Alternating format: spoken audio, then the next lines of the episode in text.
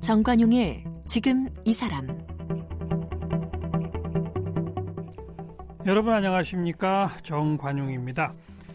지난해 부산국제영화제에서 첫 선을 보인 독립영화 한 편이 지금까지도 이 국내외 영화제에서 이름을 오르내리며 찬사를 받고 있어요. 영화 벌새 이야기입니다. 1994년 중학교 2학년 소녀 은희의 시선을 통해 본 우리 대한민국 세상 이야기 한국을 넘어서 다른 문화권 관객들의 마음까지 울렸다고 하는데 오늘 우리 한국 영화의 미래를 보여주는 감독 영화 벌새의 김보라 감독을 함께 만나겠습니다.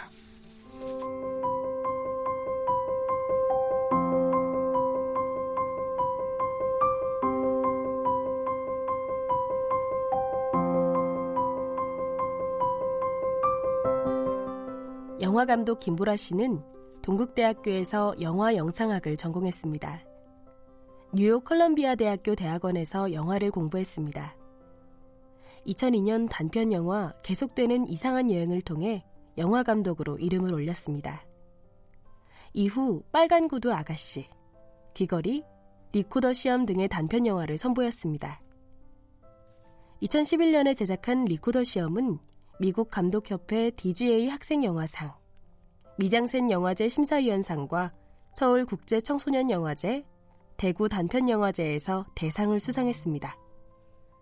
지난해 관객과 만난 영화 벌새는 김보라 감독의 장편 데뷔작입니다. 영화 벌새는 부산국제영화제에서 처음으로 공개된 이후 베를린 국제영화제, 트라이베카 영화제, 런던 국제영화제 등 지금까지 국내외 영화제에서 34개의 트로피를 받았습니다. 독립영화로는 이례적으로 청룡영화제 최우수 작품상 후보에도 오르며 독립영화 최고의 화제작이 됐습니다.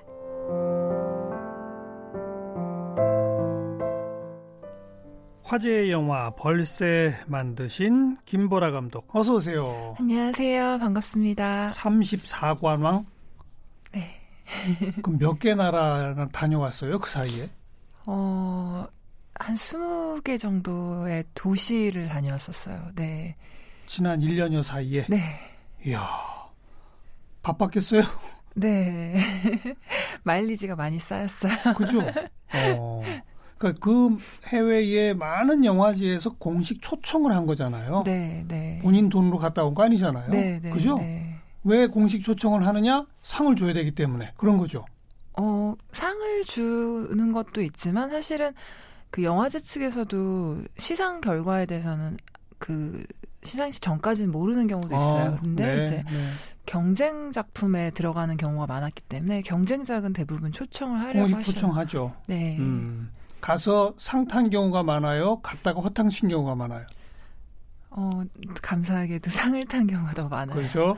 네. 제일 기억에 나는 게 어떤 영화제, 어떤 음. 상입니까? 아무래도 베를린 국제영화제에서 음. 탔던 상이 이제 해외 영화제에서 처음으로 상영을 한 거였는데 갑자기 상을 타게 돼서 전혀 예상을 못 하고 있었다가 예, 예. 좀 저희 모두 다 놀라고 저도 막 그날 상 받고 울고 막 그랬었어요. 네. 베를린 국제영화제에서 어느 분야 상을 탔어요? 어, 베를린 국제영화제에서는 그 섹션이 여러 개가 있는데요. 저희는 Generation 섹션에서 그 Fourteen Plus 대상을 받았어요. 네. 좀 해석해줘요. 네. 그러니까. Generation은 주로 이제 성장 영화라던가 음. 그런 청소년 그들이 주로 나오는 주인공으로 나오는 영화들을 이제 주로 성장 영화인 영화들을 트는 섹션이고요. 거기에서 14 Plus는 14살 위에 아이- 아이들이 나오는 거 음. 그리고 그 K 플러스는 그 14살 아래의 아이들이 주인공으로 나오는 영화를 그렇게 또 섹션이 나눠지는데 예, 예. 저는 14 플러스에서 대상을 받았습니다. 14살 이상의 네. 청소년이 주인공인 네. 영화를 다 합해서 봤을 때 네. 벌새가 최고다. 금년에는 그런 거죠. 네, 네. 어. 벌새 어떤 영화인지 아, 우선 이거 개봉한 네. 거는 언제부터였었죠? 개봉은 8월 29일 날 했었고요. 그 작년 아니면 올해요. 올해? 네. 올해 8월에 했어요. 네, 네, 네. 그때까지 왜 개봉을 안 했죠? 작년 음. 부산 영화제에 선을 보였는데. 어, 원래 개봉이라는 게 극장의 사정도 있고 배급사의 사정도 있고 어. 여러 가지 스케줄을 조율해 보다가 8월 말에 그렇게 하게 됐고 지금 영화제에서 많이 상 탔다는 소문이 나면서 네. 시작된 거죠? 어, 이제 영화, 부산 영화제에서 저희 배급사가 보시고 너무 좋아하셔 가지고, 이제, 어, 배급 결정을 하고, 그리고 8월 말에 개봉을 하게 된 게 오히려 잘 된 게 저희가 날짜가 미뤄진 건데, 사실 그 전까지 상을 많이 타게 되면서, 이제 뉴스에 많이 나오니까, 관객들의 된 기대가, 거죠. 네, 음. 맞아요. 그래서 개봉가도 좀 늘어나지 않았나요? 아무래도 관심이 굉장히 많이 쏠리다 보니까 어, 극장 측에서도 또 영화를 좋아하셨어요. 음. 그래서 어, 다른 영화들보다 좀 더 많이 주신 것도 있는 것 같아요. 그래서 몇 네. 관 정도? 처음에 개봉했을 때 100, 140 몇 관이었나 그랬던 어, 것 같아요. 예. 독립 영화 치고는 굉장히 많은 거죠. 네, 많은 거죠. 물론 그죠. 상업 영화에는 비교할 수 없는 숫자긴 하지만 네, 음. 다른 독립 영화에 비해서 지금도 많았어요. 개봉 중입니까? 네, 지금도 몇, 몇몇 극장에서 상영 중입니다. 몇몇. 군데만. 한 열 몇 군데 정도에서 지금까지 누적 있어요. 관객 수는 어, 13만 6천 얼마인 걸로 알고 있어요. 13만 6천. 네. 음, 100만 안 되는군요. 독립영화에서 10만은 상업영화에서 1000만이라고 해요. 음. 그래서 저희 배급사나 저도 그렇고 많은 분들이 다 되게 기적 같은 일이라고 생각하세요. 그래도 이렇게 뭐 전 세계의 여러 영화제에서 찬사를 받았다 그러면 저는 조금 네. 더좀 관객들이 찾아줄 걸 네. 기대했는데 음. 거기까지는 안 되는군요. 이제 극장의 숫자가 정말 중요한 게요. 아, 아무래도 나이가 드신 분이라던가 혹은 굳이 극장을 찾아가지 않으신 분들은 주로 동네 극장에서 영화를 보세요. 근데 사실 동네 극장에서 영화가 벌새가 안 틀어지거나 그렇죠. 혹은 시간이 오전 시간이나 이러면 음. 안 보고 그냥 지금 상영하는 걸 보신다는 거죠. 네, 네. 그래서 지- 상업 영화는 천, 천 개가 넘는 숫자의 극장으로 개봉을 하니 그냥 가서 보시는 경우도 되게 그렇죠. 많은데 저희 영화 같은 경우는 찾아주셔야 되는 일부러 거죠. 찾아가서 네. 시간도 맞춰서 네, 네, 네. 아, 그런 것에 비했을 때 23만 6천 명이 넘는 숫자는 사실 저희한테는 정말 감사한 숫자예요. 음, 네. 손익분기점 넘긴 겁니까? 네, 넘겼습니다. 넘긴 거예요? 네. 오, 다행입니다. 네. 벌새가 진짜 새죠? 새 이름이죠? 네, 벌새. 우리나라에는 안 산다면서요? 네, 우리나라에는 없고요. 다른 뭐 미국이나 다른 나라에는 있는데 세상에서 가장 작은 새예요. 음. 그 TV 화면에서는 많이들 봤을 거예요, 아마. 네. 그죠? 네. 한 자리에 앉아서 그대로 가만히 날개짓 하면서 서 있는 새지 맞죠? 그러니까 이게 날아다니는데 마치 정지해 있는 듯한 느낌으로 그러니까요. 예. 어. 되게 날개짓을 너무 빨리 해서 육안으로 보기 되게 어려운 그런 네. 날개짓인 거죠. 1초에 한 8, 90회 날개짓을 한다고 음. 해요. 그 새의 이름을 영화의 제목을 한 이유는 음. 그 새가 이제 너무나 작은 새인데 아주 먼 거리를 꿀을 찾아 날아다니는데 음.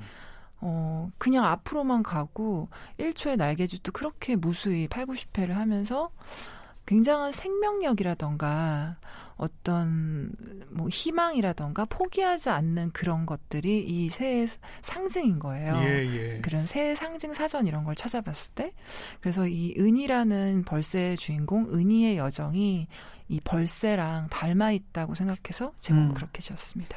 1994년 서울 대치동에 사는 중학교 2학년짜리 은희 네. 맞죠? 네, 맞습니다. 김보라 감독이 94년에 몇 살이었어요? 저는 어 중1이었어요. 은희는 94년에 중2고요. 거의 비슷하네요. 네. 자기 얘기 아니에요? 어, 아, 제, 저는 아무래도 창작자는 자신의 깊은 경험이나 감정들을 끌어오는 게 맞다고 생각해요, 작품에. 그래서 제 유년기의 조각조각 때, 제 유년기에 뭐 살았던 동네, 이런 음. 부분들은 분명히 영화에 담겨 있고요. 그런데 이제 뭐 영화에 일어나는 사건이라던가 큰 이야기 구조 이런 것들은 다 창작의 결과물인데 가장 가장 제가 담겨 있는 부분은 감정적인 음. 그런 선들. 제가 실제로 유년에 느꼈던 감정, 외로운 슬픔, 기쁨, 희망 이런 것들은 영화 속 은희가 나, 느끼고 있는 감정선하고 굉장히 유사하다고 할 수 있어요. 음. 네. 저도 그 영화를 봤습니다만 네. 실제 94년에 유행했던 청소년들의 뭐 가방, 네. 옷까지 뭐 신발 이런 음. 것들 다 등장을 하고 그러더라고요. 네. 어, 왜 하필 딱 그 해, 94년을 시대 배경으로 하셨는지, 뭘 네. 말하고자 한 건지.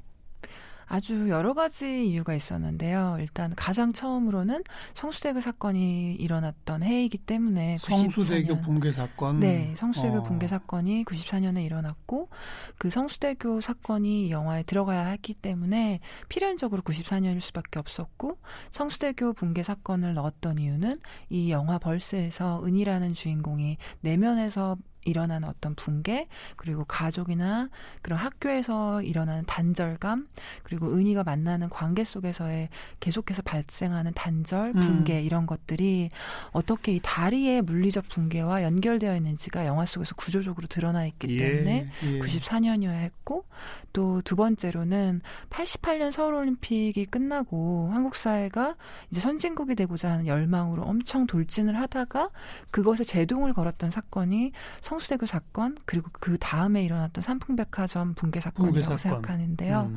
그래서 그것들을 좀 다루고 94, 90년대 초반이 우리 사회에게 어떤 의미였는지를 사실 그 해에 이 영화가 만들어졌더라면 사람들은 받아들이지 못했을 것 같아요. 네. 그런데 이게 20년이 지난 세월이 있고 나서 과거를 회상하는 방식으로 일어나기 때문에 오히려 그 거리로 인해서 관객들이 더 그것을 좀 여과 없이 받아들일 수 있었다고 음. 생각을 하고 과거형에서 과거를 돌려 돌아보면서 지금의 현재도 여전히 발생하는 그것들을 그런 많은 어떤 사회적인 붕괴들을 예. 좀 다뤄보고 싶었고요. 세 번째로는 아무래도 제 유년 시절이 90년대 초반이기 때문에 음. 그 초, 어, 초중반이기 때문에 본인의 네. 성장 과정에서의 정서적인 부분. 네, 그것도 음. 담고 싶었어요. 네. 네, 네. 다리가 끊어졌다. 다리라고 하는 것은 이쪽과 저쪽을 연결하는 소통의 루트 아니겠습니까? 네. 그게 끊어졌다는 것은 바로 소통의 단절을 의미한다. 네. 바로 그 점이 성수대교 해가 그 사고가 났던 그 해를 배경으로 했던 것이고 네. 청소년 중학교 2학년 이 은희 양이 주변과의 관계에서 그 온갖 소통의 단절들을 경험하게 되는 거죠. 네. 어, 그 94년에 우리 사회가 보여준 어떤 문제점들 같은 것 2019년 현재에도 그대로 있다? 아니면 네. 몇 가지는 좋아졌고 몇 가지는 여전히 있다. 어떻게 보세요? 저는 물론 세- 사회는 항상 좋은 쪽으로 가려고 하는 그 추동력이 있다고 생각해요. 근데 하지만 여전히 지속되고 있는 것 같은 경우는 혹은 더 과열된 부분은 어 제가 94년이었을 때 대치동에 맥도날드가 있었어요. 음, 근데 그 맥도날드가 전국에 얼마 안 되는 맥도날드였어요. 우리나라에 온지 네, 초창기군요. 초창기. 어, 근데 이제 그 대치동에서는 이 영화에서 드러나듯이 서울대가 되는 것과 아이들의 학력 수준에 따라서 그 성, 성적에 따라 A반, B반으로 나뉘고 아이들이 수- 학원을 정말 다섯 개 이상씩은 다니고 어, 그리고 몇동몇 호에 몇 동에 사는지 왜냐하면 그 평수가 정해지기 때문에 그렇죠. 같은 대치동이라도 계급이 있어요. 음. 뭐 음마, 미도 뭐 이런 식으로 뭐 다른 아파트의 성격에 따라 아이들이 그 계급을 나누고 너네 부모님의 직업이 뭔지를 꿰고 있고 음, 그런 식의 어떤 이상한 식의 어, 자본주의 논리가 있었는데 지금은 저는 그 지역적으로 발생했던 대치동의 문화가 전국적으로 퍼져서 아, 예를 들어 그런 얘기들 있잖아요. 어 여기가 부산의 대치동이다.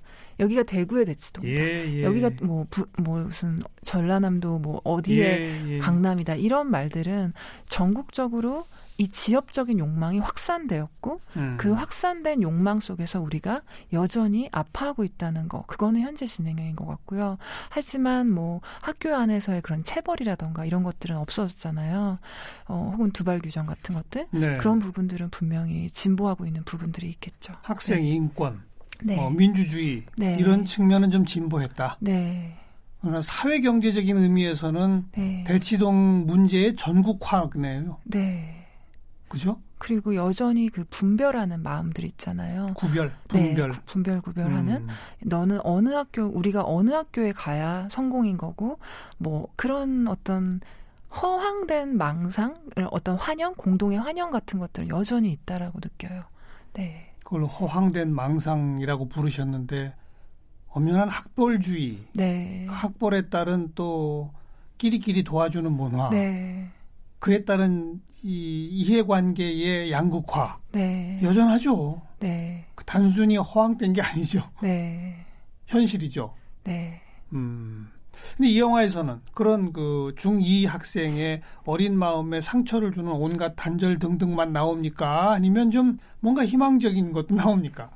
어, 사실 저는 이 영화에서 그런 억압의 기제들을 보여줬어요. 이 우리가 왜 억압되고 왜 불, 불행한가? 혹은 왜 삶에서 본질적인 기쁨 못 느끼나에 대해서 다루지만 그것을 말하고자 했던 영화는 아니고 이런 억압에도 불구하고 사람이 행복해질 수 있는 방향은 무엇인가? 그리고 어떤 것이 사람을 인간답게 하고 어떤 것이 정말 참된 기쁨을 주는가 그런 부분을 음. 보여주고 싶었고 그것이 이제 이 영화에서는 특히나 영지와 은희 영지는 이 영화 안에서 한문학원 선생님인데요 은희를 가르친 한문학원 선생님이고 다른 어른들과는 다르게 삶의 어떤 본질적인 것을 추구하는 어른이에요 어른다운 음. 어른 그리고 그 영지 선생님과의 어떤 우정을 통해 은희가 성장하고 사람을 사랑한다는 거, 자기 자신 사랑한다는 거에 대한 어떤 참된 의미를 알아가는 여정을 예. 그리는 게 저의 어떤 영화적 의도였습니다. 그러니까 네. 은희를 둘러싼 많은 부분에서는 억압적 기재, 네. 상실, 소통의 단절 등등이 나오는데 네. 영지라는 선생을 통해 성, 성장하는군요. 어, 어, 지금 이 상황에서 이 영화 안에서는 이 아이가 아직 중학교 2학년이기 때문에 영지를 만나서 성장하는 부분이 있고 그 사람과의 관계 속에서 스스로 또 깨닫는 부분이 있고 음. 그거 그런 것들이 이제 조합돼서 어, 엔딩에 가서는 이 아이가 한 뼘 자랐다라는 것을 좀 보여주고 있어요. 음. 네. 뭐 이제는 개봉관 몇 개 안 되니까 뭐 스포일러가 돼도 할 수 없죠. 그 영지 선생이 근데 바로 그 성수대교 붕괴로 목숨을 잃는 거죠. 아, 네. 그죠? 네, 이거를 아직, 어, 아직 못 보신 분들도 있어서 얘기를 드려도 될지 모르겠지만, 네, 네, 네, 그렇습니다. 그런 설정을 한 이유는 뭡니까? 어, 어찌 보면 네. 은희에게는 한낱 신랏 같은 희망의 음. 상징 존재인데 네. 그 희망의 상징을 왜 성수대교와 함께 무너뜨렸어요? 이- 많은 분들이 영지의 캐릭터를 너무 사랑해 주셔서 저를 저를 되게 원망하시기도 하셨는데요. 음.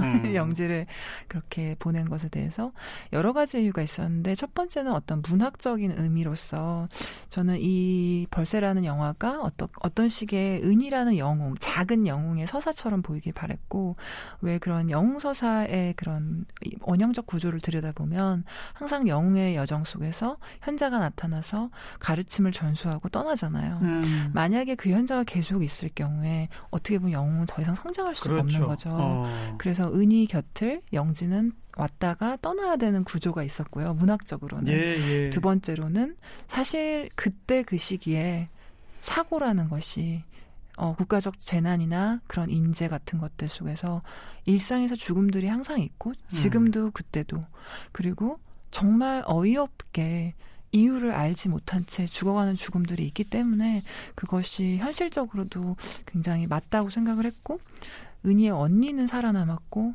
은희가 사랑했던 선생님은 또 떠나가야 됐던 그런 음. 상황들이 어, 어떤 영화적인 아이러니 더 큰 슬픔 하지만 그 슬픔을 통해 배우는 것들이 또 있다고 생각을 해서 그렇게 설정을 했습니다. 네. 벌새 이 영화가 장편 데뷔작이죠. 네. 미국 콜롬비아 대학교 공부 마치고 귀국한 게 몇 년이에요? 그때가 2011년이었어요. 2011년. 11년이요. 네. 그럼 그때부터 지금까지 계속 준비한 영화예요? 2012년에 이제 아이디어가 났고요. 벌새 아이디어가. 2012년. 네. 어. 그리고 13년에 초고를 썼어요. 어. 그리고 2014년부터 그 뭐 서울 영상위원회나 영화진흥위원회 같은 국가 어 주도의 어떤 제작 지원을 이렇게 지원하면서 신청. 네 돈을 모으기 시작했죠 제작비를. 예. 네. 그래서 14년부터 제작 지원을 받기 시작했어요. 네. 그 촬영은 언제부터 한 거예요? 촬영은 2017년이요. 17년? 네. 영화 한 편 만드는데 이렇게 오래 걸립니까? 어, 그 제작 지원이라는 게 1년에 두 번 있거나 한 번 있는 경우가 많아요. 어. 그래서 그것들을 기다리고 또 떨어지면 내년을 가야 되고 해야 돼서 아니, 그 제작 지원을 받으면 걸렸었어요. 예. 바로 촬영해서 바로 성과를 내야 되는 건 아닌가 보죠? 어, 그 제작 지원금이 저는 최대 5천만 원을 받았어요. 그러니까 여러 개의 단체에서 최대 5천만 원이니까 그 5천만 원을 조금씩 조금씩 모으는 거죠. 어, 어. 한 군데서 5천, 다른 데서 또 5천 뭐 이런 식으로. 어. 근데 이제 그쪽에서 제가 조금 시- 연장을 해 주시는 경우도 있었고, 어, 한 몇 년 안에는 꼭 만들어야 되죠, 당연히. 예. 그런데 아무튼 그 연한을 넘기진 않았었군요. 네, 네, 다행히도. 어. 예.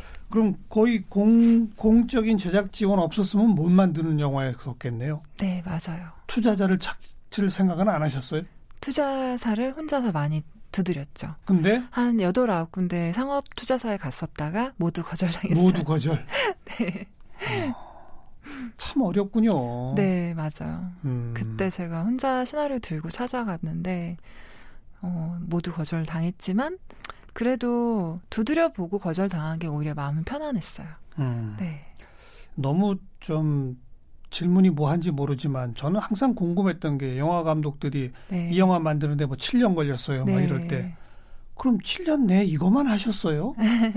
그동안 뭐 하신 거예요? 그런 게 정말 네. 궁금하더라고요. 저는 사실 저를 사람들은 그 영화 개봉 전까지는 어, 강사로 더 알고 있었어요. 네, 아, 대학에 대학 여러 군데 대학에서 강의를 했었고 음, 또뭐 미디어 센터나 이런저런 특강도 많이 하면서 사실 강연 강의를 많이 했었어요. 예. 그러면서 이제 생계를 이제 생계 유지. 차원에 그리고 사실은 돈을 많이 안 썼어요. 음. 그러니까 그게 참 어, 제가 원래 뭐 이렇게 뭘 사고 싶어 하는 사람이 아니기도 한데 아끼기도 해야 돼서 그 기간에 정말 그냥 아주 최소한의 생활비로 살면서 이걸 준비하고 또 강의를 하고 그랬었어요. 음. 미국까지 가서 영화 공부하고 와서 네. 장편 영화 한 편 만들기가 이렇게 힘듭니다. 네. 그죠? 네. 음, 이번에 이 영화가 전 세계 영화제 34관왕 이런 찬사를 받았으니 네. 다음번 영화는 이제 상업 투자자들도 막 달려들잖아요. 어, 많이들 시나리오를 보내주고 계세요. 그, 그래서 읽어보고 있는데, 시나리오를 보내준다는 네. 얘기는 그러니까 감독을 하기 위해서. 감독만 해달라. 아, 예, 오. 제가 사실 그리고 인터뷰에서도 다음 영화는 제가 쓴 시나리오가 아니라 어, 있는 각본으로 한번 연출을 해보고 싶다라는 어, 의견을 좀 피력하기도 했던 게 예. 한번 연출력을 시험해보고 싶다라는 마음이 음. 있었거든요. 근데 좋은 시나리오들을 많이 보내주셔서 되게 감사하지만 뭔가 내 마음을 정말 다할 수 있는 시나리오가 찾아오면 좋겠어요. 그래서 아직은 없군요. 어, 좋은 시나리오들이지만 어, 제가 좀 고민을 하고 있, 는 상황입니다. 음. 네. 아니 그 이 벌새 이후작으로 본인이 또 직접 집필한 시나리오도 있지 않나요? 그거를 아이디어를 지금 계속 쓰고 있고요. 아, 그거는 이제 제 바람으로는 세 번째 영화가 되면 좋겠다 생각해요. 왜냐하면 아, 좀 인간의 감정에 깊이 들어가는 그런 어, 좀 그런 영화가 될 것 같아서 SF 영화가 좀몇 SF 년의 영화요? 네. 오, 몇년 정도의 준비 기간이 필요할 것 같아요. 네. SF로 네, 장르가 SF가 될, 되면 좋겠다고 생각을 했는데 그런 게 아니더라도 이제 다른 영화에서 많이 드러내지 않았던 방식의 영화를 좀 하고 싶어서 좀 많은 준비 기간과 인터뷰, 자료 조사가 좀 필요한 시나리오예요. 네. 네. 그건 지금 이제 만들어가는 과정이고 제가 자료를 좀 모으고 있는 그 과정이에요. 사이에는 네. 다른 사람의 시나리오로 두 네. 번째 작품을 한번 해보고 싶다. 네, 그게 계획인데 지금 사람 일이 항상 어떻게 될지 모르니까 그냥 느슨한 계획은 그렇습니다. 네. 음. 근데 SF 영화가 되려면 정말 자금이 많이 들지 않아요? 아마 제작비가? 그럴 수도 있을 것 그죠? 같아요. 네. 이제 그런 거는 자신 있으신가 봐요. 음, 또 근데 제가 워낙 저예산에서 영화를 만든 거에 익숙해서 그렇게 많은 돈이 없어도 저는 만들 수 있을 것 같은데, 예, 일단은 시나리오를 쓰고 나면, 어, 영화를 하다 보니 그런 게 좀 생겼어요. 내려놓는 거. 내려놓기. 뭘 이렇게 뭘 하자 해도 안 되는 경우들이 많았어서 음. 그냥 이걸 쓰고 나서 주인이 나타나겠지. 음. 이걸 만들어줄 수 있는 사람들이 나타나겠지. 그런 마음이에요. 참 영화판에서는 네. 자주 사용되는 용어인데 네. 엎어진다. 네. 이런 사례가 그렇게 많다면서요. 네, 맞아요. 실제로 초기 투자까지 받아서 영화 제작을 한참 하다가도 다시 네. 또 엎어지고. 네. 그, 그러니까 영화 한 편이 극장에 걸려서 일반 이 국민들이 본다는 것이 참 어찌 네. 보면 기적적인 거예요. 맞아요. 촬영이 끝나고도 엎어지는 경우도 있어요. 촬영 다 했는데도 네, 극장을 개봉하고 이런 개봉을 아예 비용을- 못하고. 네, 개봉을 못 하는 경우. 네. 그래서 네. 저는 이 영화가 결국 완성돼서 극장 개봉까지 해- 하게 된 이 상황이 굉장히 기적 같고 감사해요. 네, 네. 가장 존경하는 또 따라 배우고 싶은 무슨 감독이 있다면? 어, 지금은 이제 돌아가신 대만의 에드워드 양 감독님 되게 뭐 좋아하고요. 어떤 영화 만드신? 하나 그리고 둘이랑 지금 개봉 중인 타이페이 스토리 재개봉했거든요. 어. 그 감독이 어, 영화가 그 타이페이 스토리를 만드셨던 감독님이신데요. 네. 그 어, 대만 뉴웨이브의 어떤 주인공 같은 음, 그런 알겠어요. 감독님이세요. 우리나라 네. 감독 가운데는 선배 감독 가운데는 혹시 어, 이창동 감독님 영화도 되게 음. 좋아하고 그 봉준호 감독님도 그런 영화를 대하는 어떤 어떤 태도라던가 네. 그리고 그 창작을 하는 그 엄청난 에너지 그리고 굉장히 꼼꼼하게 음. 준비하는 그런 모습들 그런 것들 굉장히 영감이 되고 있어요. 그 네. 선배 감독님들도 네. 벌새에 대해서 칭찬 많이 하죠. 어, 박찬욱 감독님이 영화 보러 오셔가지고 음. 추천사도 써주시고 음, 굉장히 감사했었어요. 네. 음. 그 앞으로 나는 이런 감독이 되겠다 음. 한마디 하신다면. 어, 영화를 보고 났을 때 혹은 뭐 책이나 어떤 많은 문화 작품에서 예술 작품에서 저는 제가 그 작품을 보면서 내 자신을 들여다볼 수 있는 작품을 되게 좋아해요. 음, 그러니까 그런 게 있는 것 같아요. 어떤 작품을 보고 아 잘 만들었네, 이 사람 의도가 이거였네라고 읽히는 작품이 있고 두 번째는 그냥 내가 흠뻑 이 작품 안으로 들어가서 나와 그 작품이 대화를 하게 되는 음. 작품이 있어요. 그리고 그 만든 사람이 누군지가 느껴지는 저는 그 후자의 작품을 만들고 싶어요. 음, 어, 세계관을 나눌 수 있고 그 안에서 관객이 내 작품을 완성해 줄 수 있는 음. 그런 작품을 만드는 감독이 되고 싶어요. 참 네. 고민거리, 얘기거리가 많은 영화들 그런 네. 거네요. 그, 그쵸. 네. 그런 음. 것 같아요.